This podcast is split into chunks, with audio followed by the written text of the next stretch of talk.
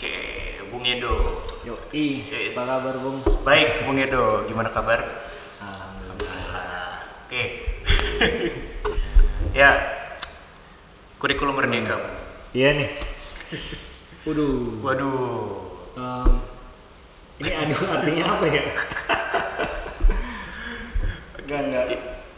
Gimana, Iya. gimana? Iya, jadi mungkin em, buat teman-teman yang menye- baru gabung, yang yang eh, nonton kita mungkin belum banyak yang belum ngeh ya kalau kurikulum kita ini sebenarnya ada ada yang baru nih dari kurikulum kita yaitu kurikulum merdeka. Sebenarnya kalau lihat sosial media eh, Mas Menteri atau Pak Nadiem Makarim itu cukup gencar untuk eh, mempromosikan terus me- menjelaskan dan banyak sekali beliau eh, bikin video-video tentang eh, sosialisasi dari kurikulum merdeka itu. Iya. Jadi Aduh, ya. itu kita makanya mau bahas. Mau ya. bahas itu ya.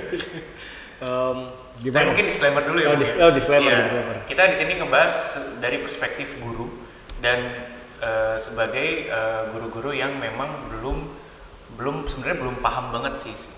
Iya, Masih- kita em, apa ya? Masih minim lah ya masih minim. pengalamannya, Hmm. pa- pemahamannya. ya. Pemahamannya dan gimana ya? Em, saya juga agak bingung sih. Saya- saya jadi kangen kita masa-masa episode awal gitu loh, Bung.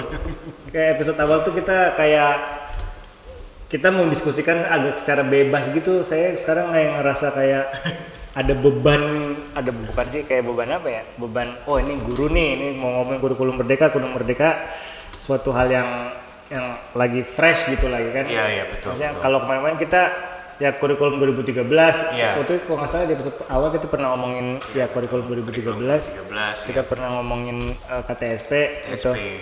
Terus ini kurikulum merdeka, maksudnya maksudnya Bung Asi tadi tuh disclaimer tuh, jadi sangat memungkinkan hal-hal detail yang kita sampaikan itu ternyata ada salah gitu. Iya, banyak Iya. mungkin banyak salah Mungkin banyak persepsi salah, dari betul. kita, salah salah paham. Memang kita juga baru Iya. men- masih mencoba memahami ya. Iya betul. Jadi Iya. siapa tahu emang di sana ada yang yang lagi nonton nih terus merasa pakar boleh taruh di komen aja, kok nggak langsung boleh. aja serang kita. Salah, Anda tuh tidak mema- em, menginterpretasikannya dengan cara yang tidak eh, harusnya tidak demikian. Silakan. Ya, kita amat sangat eh, open Amat untuk terbuka untuk dia- dibuktikan iya, salah. Dibuktikan salah dan juga untuk di di training ya. Ya betul betul. ya. Ha, ini kan juga mungkin kita nggak dapat training secara langsung, jadi Betul. kita baca secara mandiri, Iya. sosialisasi dari pemerintah atau Betul. ada yang datang, maksudnya nyampe ke kepala sekolah, kepala sekolah mencoba untuk mensosialisasikan juga. Betul, betul. Em, beberapa guru juga kayaknya ada yang disuruh ikut em, ini im- peng- pengimplementasian em, ini sih project based learning kalau nggak salah Oh, itu ini, merupakan ya. bagian dari Oh, dari kurikulum merdeka waktu itu beberapa guru kalau nggak salah di dikirim deh oh gitu. oke. Hmm. Menarik, Um, menarik, menarik. untuk itu nah cuman nah itu aduh bingung nih ini Tapi- ada beban moral nih Ah, gak usah bu. Kita kita di sini curhat aja bu. curhat aja ya. Tapi eh, gini bu, kalau yang saya pertama Iya, lihat hmm. itu saya langsung kepikirannya apa? Waduh, ganti presiden, ganti, Ganti menteri, menteri, ganti kurikulum nih gitu. Nah, terus saya coba cari tahu bung. Hmm. Eh, kita coba cari tahu kan. Terus saya coba lihat di websitenya, ternyata eh, ini saya buka lagi sambil saya buka lagi. Hmm. Iya, iya. Ternyata websitenya Kemendikbud itu udah menyediakan FAQ FAQ Iya, betul frequently asked questions tentang kurikulum merdeka dan ada satu poin yang menarik di sini Hmm. salah satunya di- dibilang adalah em, apa pergantian ini tidak terlalu cepat Oh. kesannya seperti ganti menteri ganti kurikulum. Oh ya, ya, itu menarik tuh. Ya itu Saya menarik. baca. dan itu saya melihat itu suatu kemajuan buat buat ke kementerian ya. Hmm, dari Kan- perspektif yang berkuasa lah. Dari perspektif yang berkuasa karena menurut saya mereka udah udah bisa antisipasi, ini guru-guru nih pasti yang ngejerit duluan guru-guru. Gitu. dan jawabannya adalah ada dua tujuan utama. Eh sorry sorry Eh, dan eh, jawabannya adalah kita perlu memahami dua perbedaan katanya sebelum berbicara tentang pergantian kurikulum ya sebenarnya panjang sih kalau mau Oke, tahu oke. teman-teman Iya. cuma Bisa pada diakses. dasarnya pada dasarnya di website ini di- ditegaskan bahwa perubahan kurikulum itu biasanya eh, baru akan menjadi kurikulum. Si kurikulum Merdeka ini baru akan menjadi kurikulum nasional Hmm. pada tahun 2024 Oke. dari yang Kurtilas ya, itu Iya, kurikulum 2013. Jadi pergantian berikutnya baru akan terjadi setelah sebelumnya di kurikulum sebelumnya diterapkan selama 11 tahun. Hmm, gitu. oke, Jadi s- di kalau menurut eh, kementerian eh, kita ini Kementerian Pendidikan semakin ke sini itu semakin melambat eh, pergantian kurikulum. Jadi semakin sustain menurut mereka. Jadi Oke, oke. dari dari yang biasanya ganti per berapa tahun jadi sekarang terakhir ini setelah 11 tahun diganti. Ya, ya. Oke, Nah. oke. Nah, itu menarik sih. Ya, ada yang mau didebatin nggak? Ada ada ada banget ada banget. Siap. Maksudnya pertama begini em, bagi bagi suara yang mengucapkan bahwa kenapa sih ini ganti-ganti terus? Iya betul. Sebenarnya argumentasi untuk mereka kan juga bisa dibilang artinya ada perkembangan dong. Kita nggak di kita nggak stuck di Betul. sebuah standar gitu kan. Betul betul. Itu. Nah, itu itu cuman that's without knowing the content. Kalau menurut saya maksudnya itu da- dari dari the general part idea-nya kan. Nah, tapi em, kalau misalkan maksud saya gini, argumenta eh, maksudnya perdebatannya itu adalah oke saya bisa bilang itu berarti ada perkembangan jika ada perubahan gitu. Em, tapi juga perubahan itu artinya kan bisa jadi kita belum selesai nih yang kemarin gitu.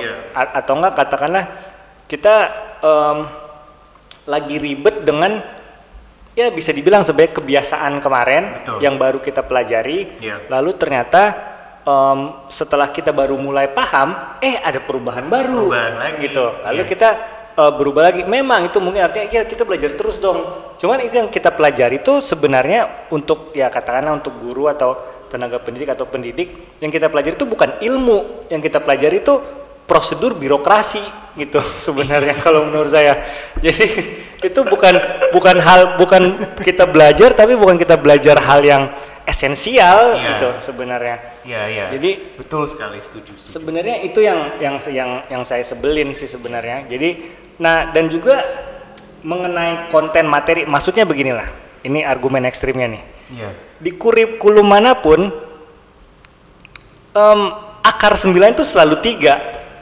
dua tambah Iya. dua selalu empat Iya.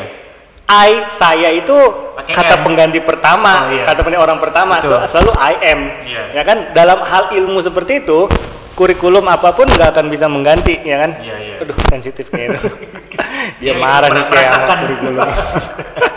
Merasakan atmosfernya. Iya, yang maksud saya gitu kan masalah Iya, masalah betul. konten ilmu pengetahuan ada beberapa hal yang emang sifatnya itu itu fix juga. Betul, Nah betul. cuman emang maksudnya saya juga bingung sih. Kayak saya juga nggak lagi nggak sedang mengambil posisi nih saya anti atau saya pro gitu. Sedang bertanya Iya ya, gitu justru kita kita kita diskusin aja semua variabel dari dari anti yang sama pro itu kita keluarin dulu aja. Betul. Em, maksudnya gini, saya, cuman saya bisa bilang saya saya anti atau saya sebel sama yang meribetkan beberapa hal itu doang sih sebenarnya. Iya iya. Hmm. Nah ini kurikulum merdeka semangatnya itu saya dukung. Iya semangat. Semangat itu saya dukung karena tapi sekali lagi balik ke disclaimer ya, kalau emang kami ada yang salah silakan. Iya iya kita kita kita terbuka. Iya, terbuka. Untuk dikritik. Karena kalau interpretasi semangatnya kalau yang ada di pikiran saya itu adalah si kemerdekaannya itu. Jadi sebenarnya independence. Iya. Independence of of the sebenarnya sebenarnya of the school ya dan juga school itu will give the students the independence to learn Betul. gitu. Nah, tapi the idea of independence is learning is very problematic, Bung. Betul. Ya kan? Iya iya. katakanlah Messi in order to be Messi dia dia apa namanya jalanin jalanin apa olahraga eh Iya, bola betul. latihan emang dia independen Ada sistem. ada sistem dia juga harus nurut sama coachnya Betul betul. betul. kalau hari ini belajar free kick dia lagi doyan corner dia harus ngapain dia harus belajar free kick Dia harus menahan. iya dia harus Iya, eh, nahan gue lagi pengen belajar corner nih pengen misangin corner hari ini Iya iya iya. enggak enggak hari ini belajar free kick Iya betul. Nggak bisa. Iya gitu. kan nggak Ikut bisa. Jadi schedule. the idea of independence itu juga nggak bisa kita interpretasikan secara mentah gitu. Betul, Jadi betul. artinya saya mau bebas dalam belajar. bebas itu bagaimana? bebas yang iya kita, harus eh, tahu how how how we define Iya, kemerdekaan the- itu. kemerdekaan Mm-mm. itu Maksudnya emang ya sangat sangat apa namanya? sangat rentan orang yang oh merdeka, merdeka, bebas, bebas biar apa? Biar bisa rebahan. Nah Biar bisa males-malesan. biar bisa nggak usah ngerjain apa-apa. iya iya Itu Be- bebas mau belajar mau enggak gitu.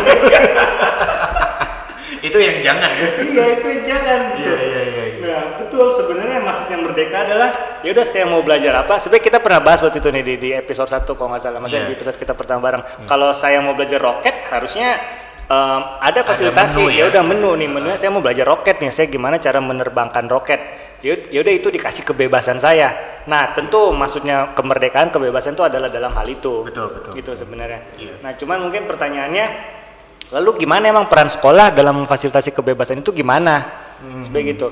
Kalau interpretasi saya kan kemerdekaan belajar ini adalah em, eh kemerdekaan belajar kurikulum merdeka ini eh, kementerian Mas Menteri ini mau oke sekolah itu harus sesuai dengan kebutuhan masing-masing sebenarnya itu. Iya, Jadi emang da- dal- dalam hal itu saya sangat mendukung. betul Gitu. betul Nah, cuman siapa yang punya power atau authority to define what the school needs, iya iya ya kan?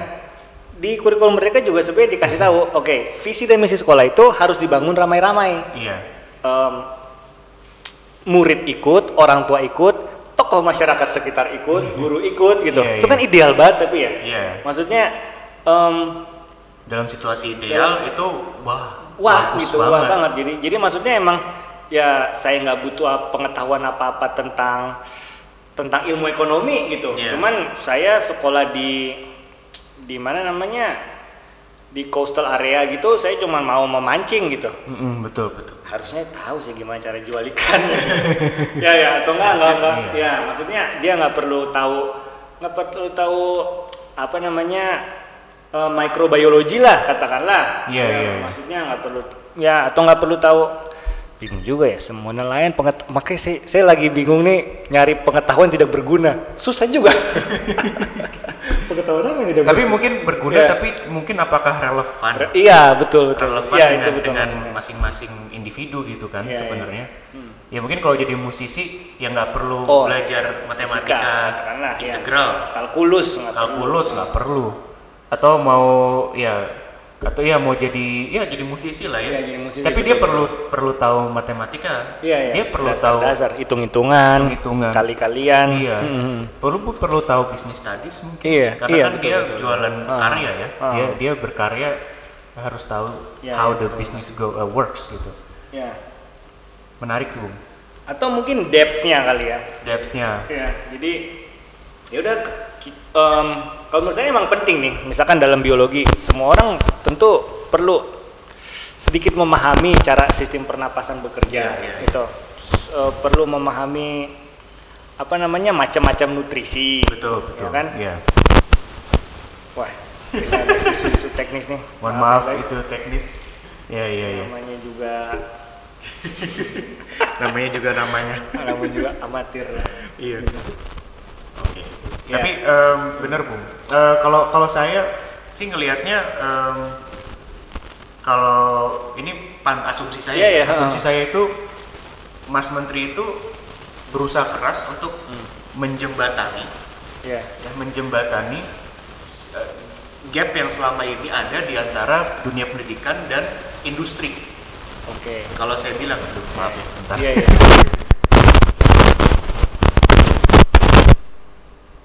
Oke, mohon maaf. ya. tadi aturan kita kasih tau. kecilin dulu kecilin Iya kecilin dulu ya. Kita nggak punya kru soalnya di belakang. Iya. Jadi maksud saya em, ada eh, saya sih paham ya. Saya pernah juga kayaknya eh, dengar satu satu podcast beliau Pak Pak Pak Nadim sebelum jadi menteri kalau nggak salah ya. Nah dia itu em, apa jangan-jangan saya ya oke oke ya cek Hmm. Sip. Jadi em, saya saya saya nggak tahu juga ya. em, Saya lupa. Jadi dalam satu kesempatan itu Pak Nadim pernah berkata beliau masih jadi CEO salah satu perusahaan startup Gojek, Gojek. Gojek ya kita sebut aja Gojek ya. Nah beliau mengatakan bahwa ada ada gap di situ di di antara eh, dunia pendidikan dan industri Oke. yang perlu dijembatani. Hmm. Nah eh, selama ini itu jadi masalah Bung ya. Maksudnya itu jadi jadi gap yang yang yang masih terjadi dan sulit sekali untuk di, ditanggulangi karena ya mungkin berkaca dari pengalaman eh, kita atau teman-teman kita Ya. begitu lulus kuliah kerja kayaknya belajar dari nol lagi gitu Hmm. dan banyak hal-hal yang kita belum tahu dari Oke, oke. dari dari dari kuliah pas Ya, ya. habis kuliah terus kerja nah cuma eh, apa iya memang itu apa ya itu visi visi besarnya gitu Hmm. Eh, belum lagi sebenarnya kan keribetannya sih bu Iya, iya, iya. Betul. keribetannya kita udah ngerasain ngajar kurikulum uh, yang lain ya kurikulum sebelum ini nasional kurikulum Cambridge juga atau IB Em, masing-masing punya punya memang sih ada ada ada dok- dokumen ada em, kerjaan administratif ada Iya, ya iya. Birokrasi. birokrasi administratif. administratif cuma memang kurikulum nasional ini frankly speaking itu paling paling demanding kalau menurut saya Oh gitu. menurut saya Oke, according to your experience nih. Yeah, according to my experience, it's extremely demanding uh, in terms of uh, administ- administrative works, administrative stuffs. Ah, ya betul sih. Nah, memang waktu pas uh, awal-awal sebelum di launching atau sebelum di, di, di- disosialisasikan Hmm. kurikulum Merdeka Belajar ini, Hmm. ada satu format baru dari Kementerian Pendidikan untuk lesson plan atau RPP jadi satu halaman aja. Iya, iya. Itu buat saya suatu Ya, kemajuan sih. dobrakan juga ya. dobrakan karena yang terjadi adalah em, ketika eh, lesson plan terlalu banyak eh, terlalu apa terlalu banyak yang apa ya eh, requirements Iya, requirementsnya, basa-basi lah. basa-basinya itu terlalu banyak yang wah segala macam sampai bertebal Iya. halaman terus Aneh guru iya iya kan ya bung ya terus guru ya kalau saya sih melihatnya terus saya kapan nyiapin Iya. materi belajarnya Iya. saya kapan kapan saya nyiapin slides-nya, kapan saya nyiapin games-nya gitu. Waktu saya udah ter terkonsum di situ gitu. Nah, cuma pas kurikulum merdeka ini saya baca-baca websitenya saya pusing sih terus terang. Nah, itu juga saya mau ngomongin, tetap ada tuh. Tetap ada itu ternyata. di- tetap tetap mungkin mau di reduce tapi tetap it still exist. Iya, iya, iya. Em, saya juga nggak tahu sih ya, ini saya bukan di sini aja kali ya. Em, Ya, pengalaman pribadi penga- kan. em, penga- gini deh, si si keribetan RPP itu em, menurut saya interpretasi saya sangat terbuka untuk dibuktikan salah gitu. Itu tuh kadang digunakan hanya untuk mengafirmasikan siapa yang berkuasa itu doang. Oh gitu, Bu. Kalau menurut saya gitu. Karena Dari karena mana kita ngelihat ya, Bu? Nah, saya, da- dari sini kalau menurut saya. Kalau misalkan guru itu kan hubungannya sama si RPP itu paling paling takut jika tidak tiba-tiba datang asesor eh, juring akreditasi Iya, betul, gitu. betul. Nah itu tuh suka ditanyain ya mana RPP-nya gitu sebenarnya. Iya. Itu tapi RPP itu hanya satu dari Sekian 20 banyak. atau 30-an variabel yang lain gitu. Betul, betul. Dan juga begini, sebelum ada asesor itu kadang kan ada ada yang kayak semacam konsultan gitu ya. Iya. Oke, kalau misalkan mau em, bi- agar administrasi sekolah ini tuh lancar, gimana? Ini nanti RPP ini harus harus lengkap. Nah, mereka pun juga ngasih tahu ini RPP kalian itu ATM aja. Ambil tiru modifikasi. Jadi maksudnya itu juga bu- itu juga kadang datang dari sisi yang berkuasa. Nah, Iya, cuma iya. mungkin yang berkuasa ini juga ada beberapa ada beberapa golongan gitu. Betul, ada yang tetap kami perlu mengafirmasikan em, mengkonfirmasikan menggunakan ini untuk untuk alat kami berkuasa gitu. Anda membutuhkan ini in order for you to be a Iya. teacher Oh, gitu. iya. Itu kalau menurut saya.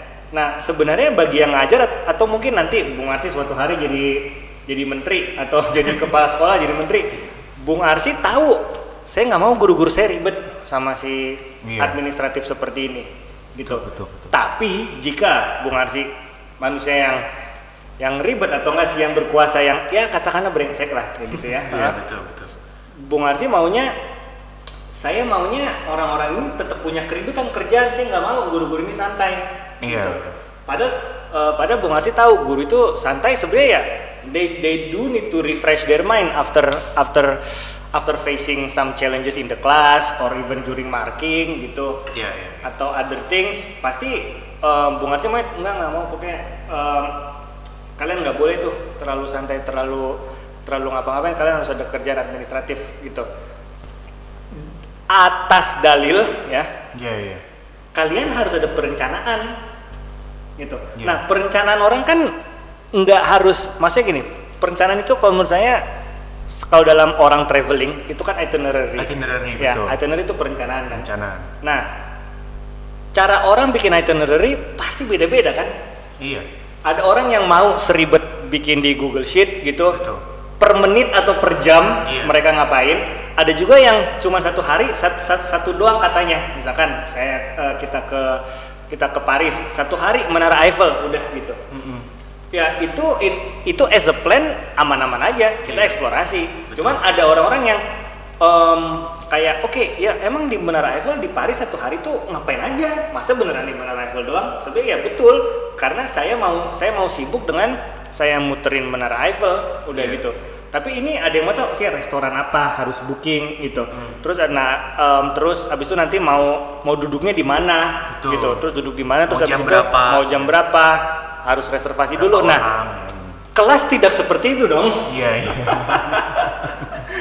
kita kan juga nggak nggak nggak tahu kelas hari ini berapa orang Iya. kita mau bagi ke empat grup eh ternyata cuma bisa dua grup Betul, gitu betul. atau enggak ki- kita punya planning hari ini selesainya A sampai E gitu eh Iya. ternyata bisa lebih ternyata bisa kurang ya maksudnya planning itu sebetulnya perlu as simple as possible juga kalau menurut Yes, saya karena yes. kalau menurut saya perencanaan yang terlalu detail itu tuh tidak menghargai kenyataan pada saat ia dimainkan kalau menurut saya sih gitu Betul. itu terbuka untuk diperdebatkan jelas Iya, gitu Iya.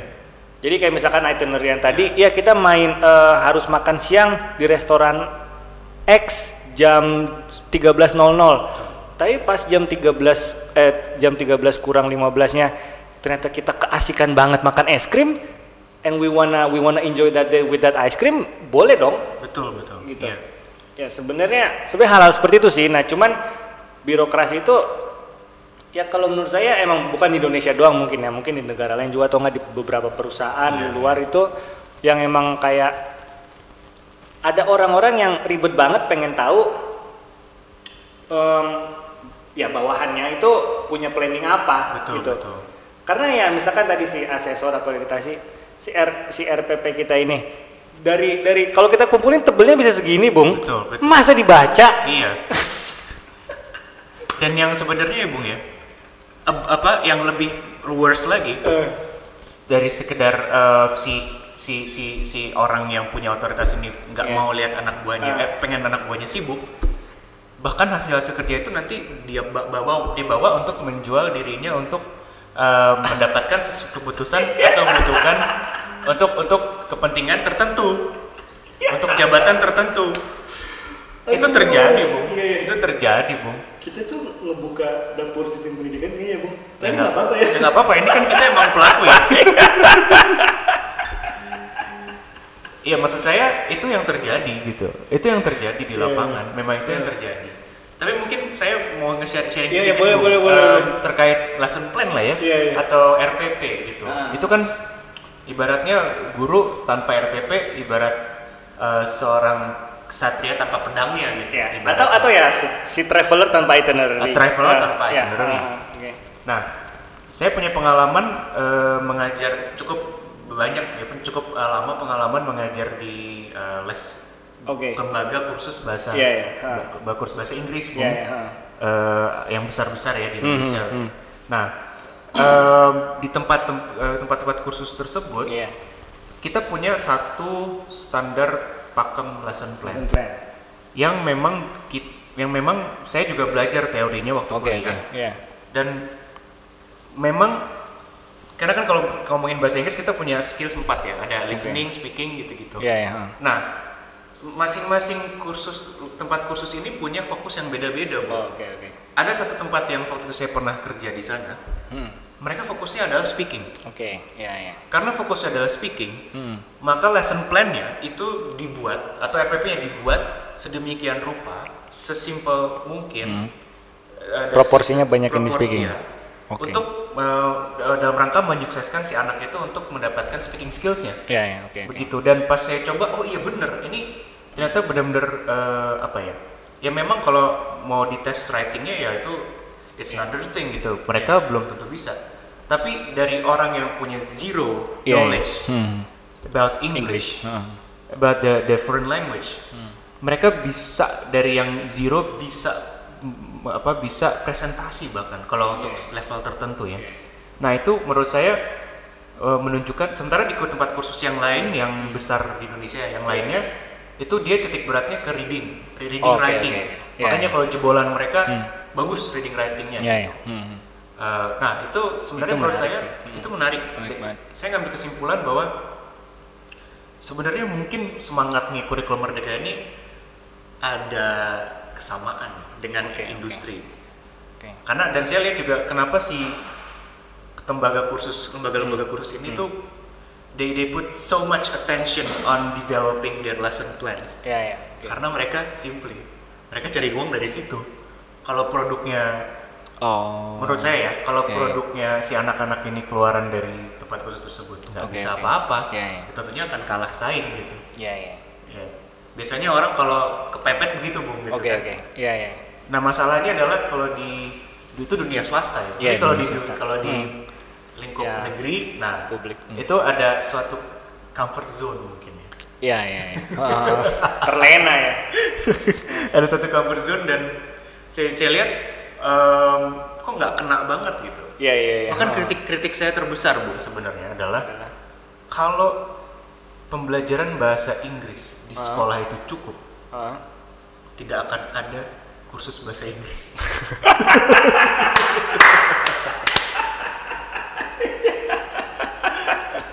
itu itu kritik saya terbesar bu. Betul, saya betul, saya juga dulu SMA, eh, SD, SMP, SMA belajar bahasa Inggris di sekolah, tapi saya juga Kursus gitu. eh, saya nggak kursus kebetulan. Cuma memang saya belajar dari kakek saya yang Iya, saya iya. pernah cerita. Ah, iya, betul, betul. Tapi teman-teman saya wah, kursus di tempat-tempat Iya, iya, itu iya. gitu. Ah, ah. Dan memang mereka bilang ya kurang di sekolah gitu. Iya iya. Betul betul. Dan itu buat saya suatu apa ya? Even di negara Eropa, Hmm, beberapa negara Eropa itu kan bahkan mereka belajar lebih dari satu bahasa gitu. Iya, iya. Sementara kita 12 tahun sekolah negeri tetap harus les gitu. Iya iya. iya. Itu Oke. apa enggak Iya cukup iya. aneh menurut saya gitu. Iya. Tapi semoga sih kalau saya ngelihatnya semoga ya em, cita-cita Bung Arsi itu eh, agak tercapai sih ya dalam artian maksudnya ya tapi, tapi bukan hanya tertolong dari kursus sih maksud Iya. maksudnya gini maksudnya gini kalau menurut saya jumlah kursus bahasa Inggris itu zaman saya SD sama zaman sekarang menurut saya sangat berkurang Iya, iya. iya. saya ngeliatnya sih gitu ya Eh, bisa jadi saya salah maksudnya bisa Iya. jadi yang saya lihat maksudnya ke daerah sini tuh ada ini Iya. ada ada banyak lah Ada banyak, ya. banyak, banyak. sekarang tuh menurut saya berkurang gitu Iya, iya. itu ya jadi semoga aja tuh cita-cita Bung Arzi oh ini berarti tapi men- menurut saya bisa jadi itu didukung oleh anak-anak lebih suka nonton YouTube Iya, karena Nah, udah ada iya, akses ya iya ada akses yang lain untuk kayak gitu belajar Oh, bahasa asing. untuk bahasa asing Betul, betul. Em, tadi saya mau ngomongin apa ya? Oh, ini yang empat variabel itu reading, eh, writing, listening sama speaking, itu ya. Speaking, iya. Jadi nah emang betul emang sebenarnya itu paling masuk akal juga kalau emang satu sekolah itu fokus ke yang satu yang mereka bisa kuat gitu. Iya. Sebenarnya ini semacam ilmu ekonomi juga sih namanya comparative Iya. advantage gitu. Atau Kita fokus aja yang ya, kita yang betul. kita specialize gitu. Nah, cuman masalahnya beberapa eh, beberapa sekolah atau enggak kadang-kadang pemerintah gitu, itu tuh oh ini ada empat ini, anak-anak harus bisa semuanya. Nah, itu dia. Nah, itu dia, Bung. Harus bisa semuanya. gitu kan. Gurunya ribet, anaknya juga jadi tersiksa, Iya. kayak gitu kan. Oke, iya. Terus gurunya nanya, oke kita punya berapa jam pelajaran? Dua jam pelajaran seminggu. Ya, harus bisa empat Harus bisa empat empatnya. Harus bagus, pokoknya bagus. harus Excel. Iya, kita oke kita libur berapa minggu Se- setahun. Ada lebaran, ada ada ada, ada gitu, ada Natal, ada apa? Wah kurang, harus bisa. bisa, harus bisa. Nah, yang kayak gitu gitulah sebenarnya.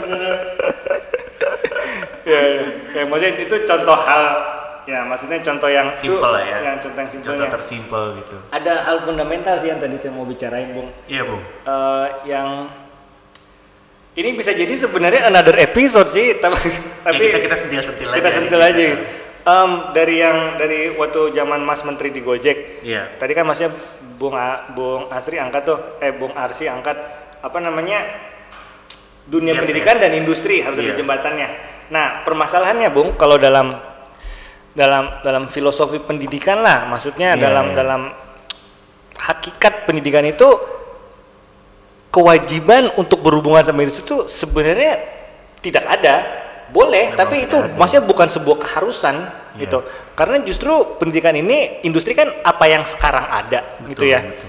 pendidikan itu juga eh, ilmu itu eh, bis- eh, tugasnya juga bukan tugasnya sih maksudnya aktivitasnya itu bisa melahirkan bisa memproduksi hal yang tidak ada yang Iya, belum iya. ada gitu. Jadi it- itu juga it- itu juga merupakan bagian dari dari pendidikan. Saya juga sebenarnya baru habis ngobrol-ngobrol sama sama ya sama diskusi sama uh, ada teman saya sih teman lama itu udah lama gak ketemu. Dia di dunia pendidikan juga dia. Oh, Oke.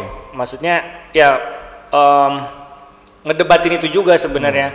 Em, maksudnya emang sama dia juga kritiknya kalau kalau dia justru mengkritik si Nadim yang terlalu fokus menjembatani si Gap industri ke pendidikan dan dan industri Oh, oh dia justru punya concern. justru dia nggak suka sama itu Oke. emang itu boleh cuman jangan jangan sampai semuanya tuh diarah diarahin untuk industri gitu Hmm. karena ya misalkan katakanlah eh, menjadi akademisi atau enggak researcher ya mungkin sih researcher em, ya emang agak membingungkan sih maksud saya cuman katakan nih universitas-universitas Harvard gitu atau enggak eh, Bung Arsi belajar di UNSW di Australia gitu eh, itu perusahaan-perusahaan ya macam Starbucks, Nike Iya, iya, atau L'Oreal atau semua itu juga udah ada.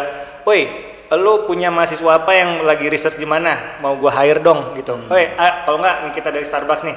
Em, ini gua ada duit segini kalau ada mahasiswa lu yang tesisnya tentang kopi. Iya. Nah, bisa jadi orang-orang itu tertarik untuk untuk riset tentang kopi. Nah, itu kan semacam jembatan itu kan. Iya, iya. Nah, tapi bagi tem- eh, teman saya ini atau argumentasi si yang tidak harus menjembatani itu "Mm, jangan kayak gitu juga. Itu eh, lu membatasi keinginan keinginan orang yang belajar itu harus sesuai dengan kebutuhan industri gitu. Hmm. Karena sebenarnya dalam dalam dunia pendidikan itu dalam dunia belajar lah gitu Iya, ya. iya.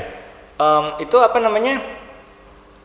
kita tuh bebas juga dalam bener-bener bebas dalam artian kita mau kita can can can see what's possible yang even if it's not currently not used for the industry itu Yeah. harusnya boleh gitu. Betul, betul. Maksudnya matematikanya Einstein general relativity Einstein saat dia baru baru baru dibuat gitu atau Big Bang-nya Stephen Hawking nggak ada hubungannya banget sama kebutuhan industri saat Iya, itu iya. gitu. Justru justru penemuan mereka itu yang men-trigger Iya. industri Hmm. baru mungkin ya. Ya betul makanya men- men-trigger Oke. industri baru membuka posibilitas-posibilitas baru Iya, gitu. iya, iya. Sebenarnya Em, ada Menarik, argumen ini sih ya sebenarnya kata sekolah itu diambil dari kalau nggak salah saya sih bahasa Yunani Iya. sekolah itu Iya. sekolah itu artinya sebenarnya waktu luang bung Oh gitu. gitu iya jadi sebenarnya waktu Jadi luang anak-anak mengisi waktu luang dengan sekolah. em, iya betul yang yang di episode awal pernah saya Iya, bahas iya, sih iya, sebenarnya kan benar. karena emang ini waktu luang manusia untuk belajar Iya, gitu iya, iya. jadi dan waktu luang sebenarnya sekolahnya di, di dipakainya juga sebenarnya itu waktu luang untuk berdiskusi Oh, oke. gitu sebenarnya. Jadi untuk untuk mencari tahu lah. Betul, betul. tapi ya akhirnya ke centralize yang waktu pernah saya bicarain itu ya akhirnya jadi jadi semacam justru sekarang aktivitas utama. Bagi bagi anak eh, siswa-siswi mahasiswa mahasiswi hah waktu luang? Waktu luang gua diambil semua sama sekolah. Kalau kata murid-murid kita katanya in this school I barely have life. Iya. Mister." Tetapi menarik sih, Bung. Iya, Itu eh, saya pengen sedikit eh, pengen pengen ambil posisi Iya, iya, ambil, oposisi ambil. nih, Ah, posisi ah. apa Iya, iya, eh, boleh. ngedebat nih ya. ya boleh banget boleh Nah, banget jadi em, saya punya ada dua hal sih. Yang, perta- yang pertama saya mau cerita sedikit. Saya punya teman yang satu kompleks, Hmm. bapak-bapak lah ya kita Iya, iya, sholat di ah. masjid ketemu. oke Dan ternyata beliau adalah dia beliau itu PhD. oke oke PhD, Hmm. eh, saya lupa ya di Belgia apa di mana. ya Eh, S1-nya di sini di Bogor di IPB. Oke, IPB. Uh, dia tuh uh, bidangnya uh, something deal, dealing with kelautan ya. Oke, oke. Marine gitu. Dia biasa dia biasa dia dia researcher, dia dia uh, researcher dan dia sangat dia dia uh, dia researcher, dia expert di bidang itu Oke. dan dia lama di di Arab di Oke. Arab Saudi dia kerja di Di Arab kerja bukan eh, kuliah. Enggak, dia kerja Oke, justru. Dia di hire sama satu perusahaan minyak di Arab. Oke, oke, oke. Kalau nggak salah ya. Terus se- eh, karirnya itu internasional, Bu. Hmm. Di Arab, di Singapura, di mana-mana di, di dia katanya mau eh, dia pengen ke Kanada nih. Oke. Gitu. Hmm. Ada satu opportunity katanya. Ya. Nah, terus saya bilang loh kenapa pulang, Mas gitu. Hmm. Dia eh, eh, eh, terus gimana di sini sambil eh, bukan kenapa pulang. Sekarang eh, Mas kerja di kerjanya di mana atau saya nganggur aja kata. Oke. Kenapa? Saya tanya, kenapa nganggur mas? Pertama, Hmm. saya menikah dan istri saya, dia belum lama juga nikahnya. Apa, Oke, kurang lebih ini. sama kayak Iya, setahun nah. atau dua tahun sebelum saya Oke. gitu. Dia bilang, saya menik saya pulang ke sini karena saya nikah. Oh terus kerjaan di sana? Saya resign. Hmm. Oh di sini kerja? Enggak. Kenapa? "Hmm, Enggak ada yang mau gaji saya. Iya iya iya ya, betul. iya. betul. It- it- itu betul. Ya, It- nggak itu mau masuk gaji- akal banget. iya, ya. Ya ya. nggak mau gaji saya tapi eh, maksud dia maksud saya adalah eh, ini saya mau masuk ke poin kedua Iya iya iya. jadi poin pertamanya ada banyak sebenarnya researcher orang Indonesia yang sebenarnya atau researcher yang tidak menemukan tempatnya di sini Iya, iya, gitu iya. ya Iya, artinya betul kan kalau udah researcher eh, kalibernya internasional Iya iya. Ya tentunya pendapat apa eh, Iya, iya. gajinya beda dong Dan iya iya. Dan wadahnya emang dan ada wadahnya juga. ada Oh, gitu. iya. Yang saya mau masuk poin kedua. Poin Iya. kedua adalah eh, saya berpositif thinkingnya adalah Hmm. pemerintah sedang ingin mengentaskan kemiskinan dan sedang dan masih. Makanya kenapa mungkin sangat industrial, industry iya. minded adalah untuk, Untuk kepentingan itu. untuk kepentingan itu supaya orang-orang bisa menyerap pekerja apa menyerap eh, orang-orang bisa terserap tenaga apa ke pekerjaan Iya, iya. gitu. Hmm, betul betul. Itu debat saya Iya sih. iya betul itu itu itu masuk akal banget itu masuk akal banget gitu. Em, cuman em ya em, maksudnya gini, saya debatin lagi dikit aja lah biar seru. Iya, biar seru. Mungkin Iya. ada ada yang pilih saya Iya, juga nih nonton boleh, kita. boleh. oh saya timnya Bung Aziz. Iya digoreng. Iya. Em, maksudnya maksudnya gini. Em, ada istilah itu masyarakat industrialisasi, industrialize, industrialized Oh, society lah, ya, ya. betul. Industrialized society itu punya dampak-dampak yang sangat buruk gitu sebenarnya kan. Ja- Jadi maksudnya em, it, it- betul itu bagus gitu sebenarnya. Itu ada bagusnya. Cuman saya cuma mau ngasih tahu sedikit kelemahannya aja gitu. Itu artinya sekolah mem- cuman a- adalah pabrik pekerja itu aja sebenarnya. Itu se- semacam kelemahan. Nah, kalau misalkan kita fokusnya sekolah itu adalah pabrik pekerja atau produsen pekerja gitu, em, sekolah itu harusnya em, ya tempat manusia belajar sehingga dia juga bisa memproduksi orang-orang yang bisa menciptakan lapangan pekerjaan. S- maksudnya bagusnya juga kayak gitu ya. Jadi Iya, maksudnya ada juga yang ya katakanlah j- jika emang bagusnya ada ada pelajaran yang let's let's study of what's possible that currently is not it, it doesn't exist gitulah. Iya, iya. Ya, nah itu kan juga cuman ya itu sebagai pelajaran juga bingung banget sih gurunya mau ngomongin apa kita. Nah. Eh, ya kan karena itu emang that that that takes a genius to actually to actually see that and finally Iya. implement him himself gitu kan. Betul, betul. Ya wah ini bercabang banget sih maksudnya terbuka banget maksudnya em, kalau menurut saya atas dasar itu juga masalahnya ada kritik-kritik dari dari Elon Musk gitu. Iya. em, sekolah itu nggak penting gitu. Iya. karena em, lu difokusin katakanlah lu emang mau, mau apa namanya mau berprestasi banget in order to go to Harvard. I didn't go to Harvard. I I, I don't like school. But people from Harvard come looking begging to work for me. Ya maksudnya maksudnya kayak gitu sebenarnya Iya, iya, gitu Eh, semacam semacam ya ya makanya ini eh, perdebatan yang sehat sih sebenarnya Iya. betul Ya tentunya kan dari dari perdebatan nanti akan muncul satu solusi. Hmm. Iya, iya. Biasanya seperti sintesis itu. lah. Jadi ada Sintesis. tesis, antitesis, Antitesis jadi sintesis, ya. betul, Dialektika. ya. Iya. Ya, betul betul. Maksud saya ya itu juga sebenarnya gitu. Jadi tentu saya juga bukan bukan jadi manusia yang ngeritik ini Nadi nih salah nih enggak nggak kayak gitu maksudnya cuman cuman saya tahu ada orang-orang se ekstrim itu Iya, yang iya. saya iya iya betul bung kita di sini juga iya kalau saya sih terserah ya bung Iya. Ivan ribetnya itu sih iya ribetnya ya kita Karena yang kita di lapangan ya heeh. Kita betul yang ngejalanin, Bu. betul ya mau ya kasarnya mau visi pemerintah mau apa Iya, ya, iya. ya monggo aja gitu Iya monggo aja Tapi gitu. kita jangan diribet jangan dulu jangan terlalu ribet lah. Saya sedikit mau bawa ini ada enam variabel yang Siap, yang sebenarnya di kurikulum Merdeka itu yang yang se- sebenarnya ini saya juga mau dukung gitu. Cuman Iya, iya. eh, mengimplementasikannya karena gini, enam variabel dalam kurikulum Merdeka itu eh, berim eh, profil pelajar Pancasila. Nah, nah itu menarik Ya, banget kita kita mau menghasilkan pelajar-pelajar yang seperti ini, yang seperti apa aja sih? Iya, iya. Yang berkebinekaan global, yang bergotong royong, yang kreatif, yang bernalar kritis, yang mandiri, yang beriman bertakwa kepada Tuhan yang Maha Esa dan berakhlak mulia gitu. Iya. Ini on paper you're we're producing a perfect human. Iya, iya betul betul betul. Mungkin nabi ya.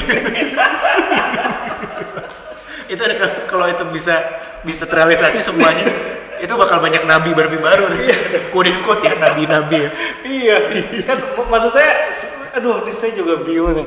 Ya, ya, ini kita kita kita uh, ama agak bebas ya. Cuman bukan saya menjelek-jelekan ini, cuma maksudnya ini sebagai sebuah uh, upaya gitu Iya. menciptakan manusia seperti itu jelas bagus gitu. Cuman uh, nah ini tuh keindahan-keindahan ini diterjemahkan dalam administratif uh, beberapa hal administratif itu kalau kalian lihat cari aja PDF kurikulum merdeka gitu. Contoh-contohnya kalau enggak ya lesson plan yang harus di, dikerjakan kalau enggak apa namanya misalkan anak-anak ikut bikin project based learning harus ada apa-apanya enam variabel itu harus dimasukin juga gitu. Iya, betul betul. Nah, terus administratif seperti itulah. Jadi maksudnya administratif seperti ini nih. Oke, kita hari ini mau belajar belajar belajar tentang ekspor impor lah Iya. negara Indonesia gitu. Oke, ekspor impor negara Indonesia. Lalu oke, harus dimasukin di di di RPP itu tadi. Ini bagian mana yang berhubungan dengan eh, bertakwa kepada Tuhan yang Maha Esa? Ekspor impor atau enggak em, bagian mana ini yang yang artinya kreatif gitu. Ya, ya mungkin sebenarnya kita bisa bilang oh anak-anak nanti bikin poster. Oh itu. Nah, itu juga saya lucunya gini. Jika anak sudah membuat poster, apakah itu arti anak itu kreatif? kan sebenarnya juga sulit banget ya kreativitas Iya. itu dinilai. Betul, Tuh kan po- posternya grup, grupnya Iya. berlima. Dua orang nggak kerja, tiga orang doang yang ini. Iya, iya. Si dua orang ini jadi ikut-ikutan kreatif padahal enggak. Iya. Gitu kan?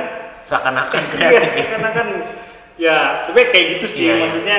Mungkin indikatornya ya, Bung ya. Indikatornya yang juga Iya. salah satunya. Indikator apa eh, sulitnya eh, measurementnya atau Iya iya iya betul ya. How, how to measure iya. all this itu juga emang semacam kesulitan gitu. Iya, iya. Dan cuman si yang berkuasa itu selalu minta apa indikatornya, Iya, measurementnya. Nah, pasti. maksudnya gini, si yang berkuasa itu sebenarnya sebenarnya gampang sih. Kalau emang kita punya orang yang berkuasa, terus orang yang berkuasa itu mengerti apa yang terjadi di lapangan, terus dia nggak rewel, aman kita. aman. aman. Tapi kalau dia yang rewel, ini eh, tiba-tiba ini ini bagi ini letak mananya nih berkebinekaan tung, eh, ber- berkebinekaan global gitu.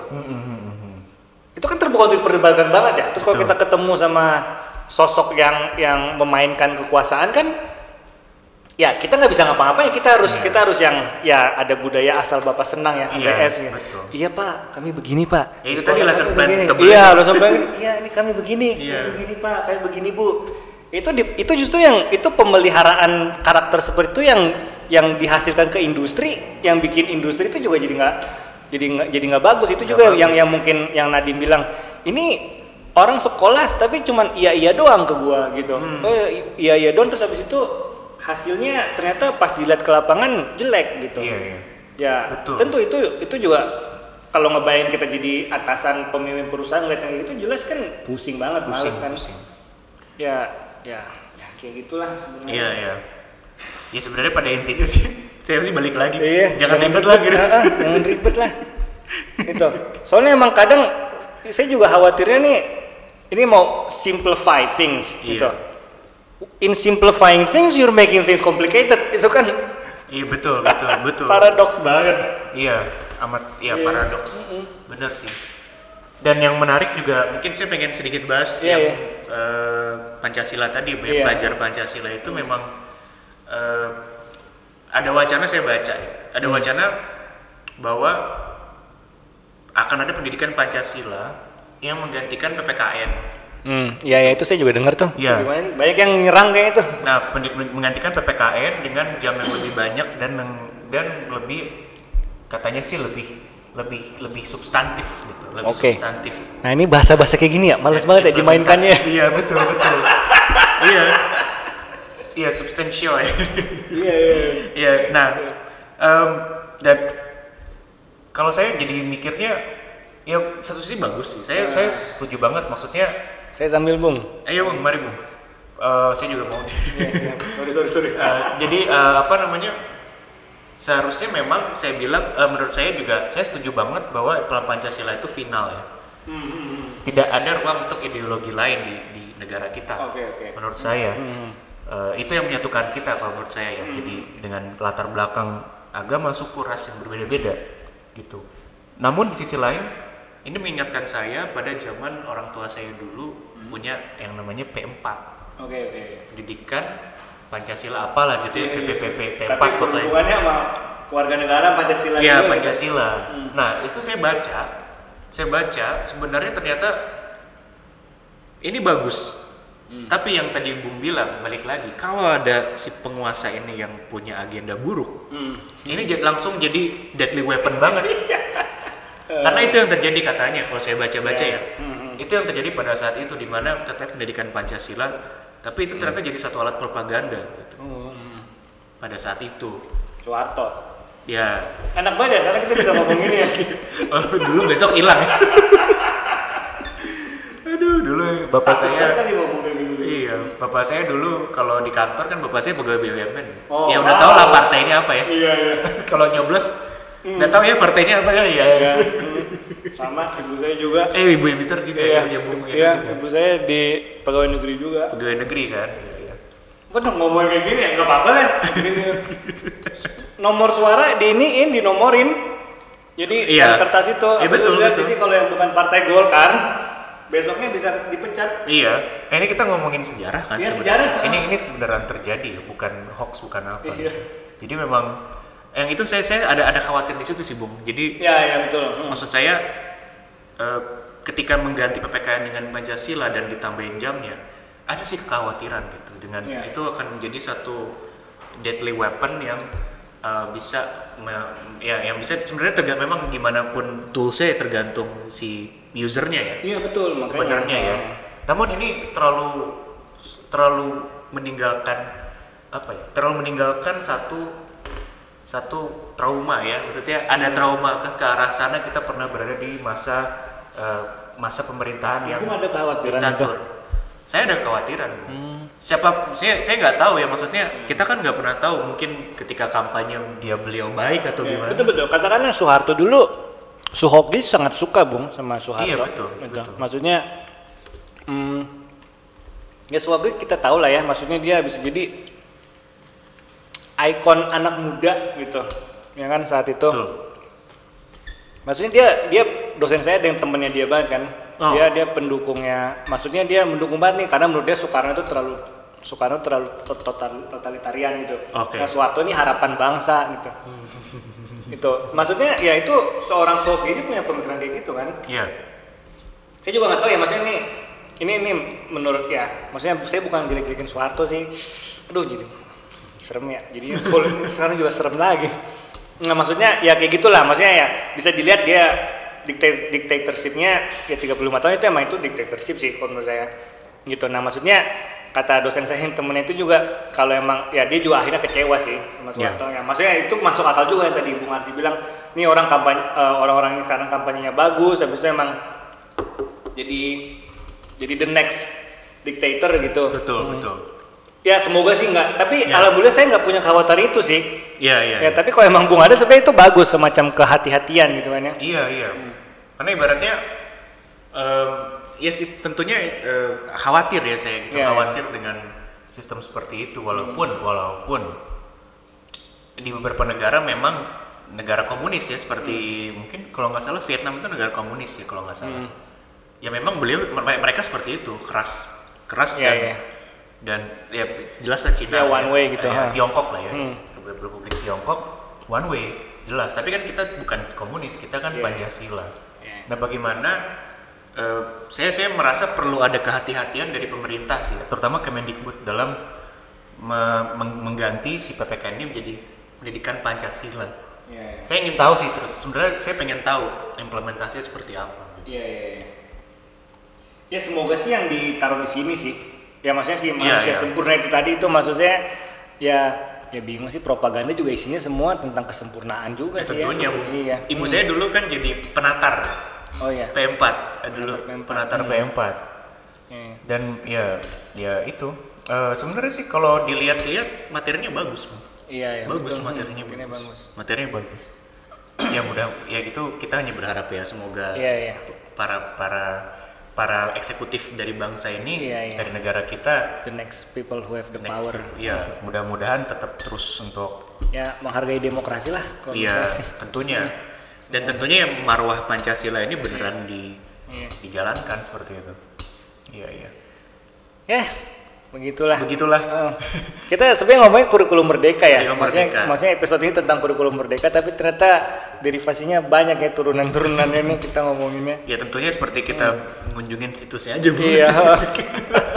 Silakan juga Iya, kalau iya. ngunjungin tuh Iya. biar maksudnya dan juga bareng siapa yang katakanlah ikut menyusun gitu atau Betul. enggak ikut em, em, ya berperan lah atau enggak sosialisasi terus habis itu emang ya maksudnya kalau emang kami ada yang salah silakan banget dikoreksi ya. Betul, betul. Dan dan kita diskusi di sini sebagai guru, sebagai kita sebagai pendidik dan sebagai yang Ya, menjalankan. yang pernah menjalankan dan Ya. juga kadang ya dilemparin nih birokrasi yang kayak gini sekarang Iya. harus kalian kadang saat Betul. ada ini soalnya emang the notion kurikulum merdeka itu ya betul bagi kita itu ini ini ini administratif apa lagi nih yang harus kita jalanin Apa kita ngeliatnya kayak gitu Betul. gitu kan kita ngeliatnya bukan yang oh ini harapan buat anak-anak Iya. mungkin ada sih ya harapan Ada. itu Kalau dari semangatnya ya. ya dari semangatnya mungkin ada gitu Tapi I'm I'm uh, really looking forward to to see the is implementation ya the implementation Yeah. sih Bung karena betul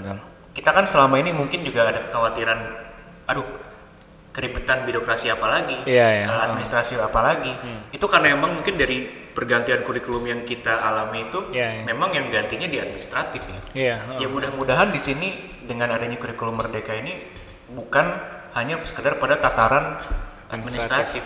Mudah-mudahan memang ini menjadi satu harapan baru buat buat kita ya, buat kita dan negara kita. Seperti dalam itu. proses mencerdaskan bangsa. Betul. Dan menegakkan pancasila. Iya, baik bung siap. Terima kasih banyak bung Yoi, terima Kita- kasih juga. Kita akhiri sampai Kita sini. sampai sini. Thank you teman-teman udah dengerin. Sampai jumpa di episode berikutnya. Bye